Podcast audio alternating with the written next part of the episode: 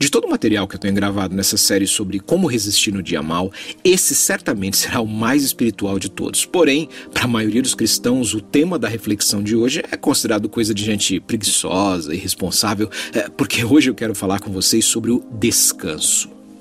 Durante muito tempo, e acho que ainda hoje, a questão do sábado sempre dividiu algumas linhas teológicas que, ao longo dos anos, empreenderam uma batalha para se definir qual é o dia oficial que os cristãos devem guardar.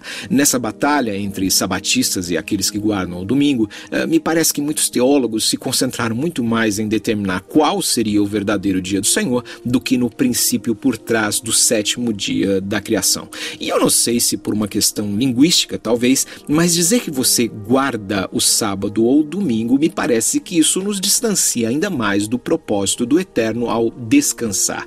E, e, é evidente que Deus não se cansou depois de ter trabalhado seis dias. Ele nos dá, na verdade, o exemplo de que se até ele, que é Deus, descansou, imagine nós que somos meros seres humanos. E a ironia disso é que, para a maioria dos cristãos, o domingo acaba sendo o dia de uma religiosidade ativista que acaba encarando o dia do Senhor como um dia de muito trabalho, reuniões, ensaios e muita muita correria. Uh, obviamente, eu não estou dizendo que o nosso domingo deve ser o dia de não fazer nada. O que eu estou dizendo é que, num tempo em que as pessoas estão cada vez mais engajadas no empreendedorismo e na busca pelo sucesso, o princípio do descanso é visto cada vez mais como preguiça ou coisa de gente que não quer vencer na vida. E quando se trata de uma postura a ser adotada nos tempos de provações ou dificuldades, nós, os cristãos, nós somos muito mais Marta do que Maria.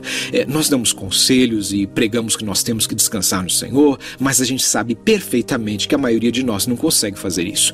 E qualquer pessoa sensata, eh, espiritualmente madura, entende que o que eu estou propondo uh, não é uma postura do deixa a vida me levar, mas é de uma vida equilibrada na presença do Senhor. Porque o triste resultado de uma vida dedicada ao Senhor, mas que não desliga, é a quantidade assustadora de pastores cometendo suicídio. É claro que esse é um tema delicado e que merece reflexões exclusivas sobre o assunto, mas ele é sem dúvida, um alerta para essa espiritualidade ativista que se concentra muito mais no fazer do que no relacionar-se, seja com Deus, seja com o próximo. Veja, é, quando Elias encara a depressão, ele se senta debaixo de uma árvore e pede que Deus o mate.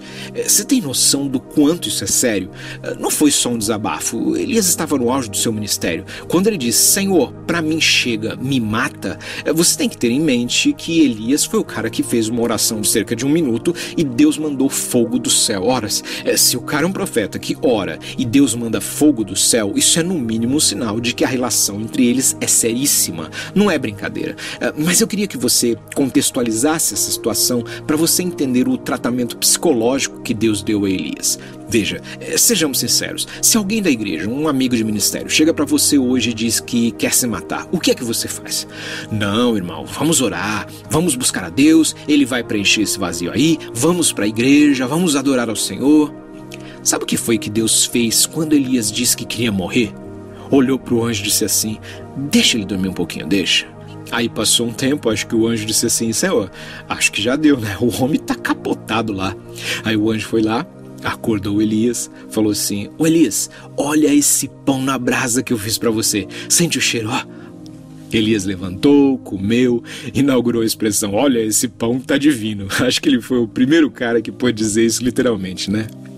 Aí deitou, dormiu de novo. Acho que o anjo voltou para Deus e disse: Senhor, o homem dormiu de novo. Deus deve ter dito: Deixa, deixa ele dormir. Eu sei o que eu estou fazendo. Depois o anjo voltou, acordou Elias de novo com mais comida e motivou o profeta. Disse: Elias, se levanta, come e vamos lá, que a viagem é longa.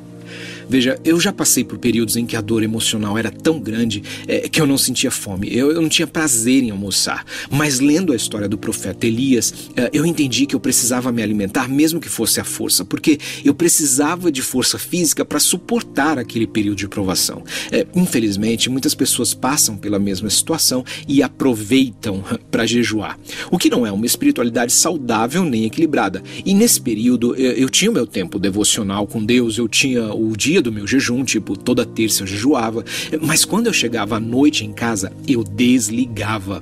Assistia uma série, um filme, eu li um livro, mas eu separava aquele tempo para fazer algo que me desse prazer e me desligasse do mundo. Uh, no livro Desafios da Liderança Cristã, o, o grande John Stott elenca três tipos de disciplinas imprescindíveis para vencer o desânimo e manter uma vida espiritual saudável. É, ele diz que nós temos que ter uma disciplina do descanso, uh, ter um hobby, um passatempo, um esporte e ter um tempo com um amigo ou familiar. Então, em nome de Jesus, desacelere. É, encare o grande desafio que é não fazer nada, porque acredite você ou não, só conseguem fazer isso as pessoas que são extremamente espirituais. Que Deus te abençoe.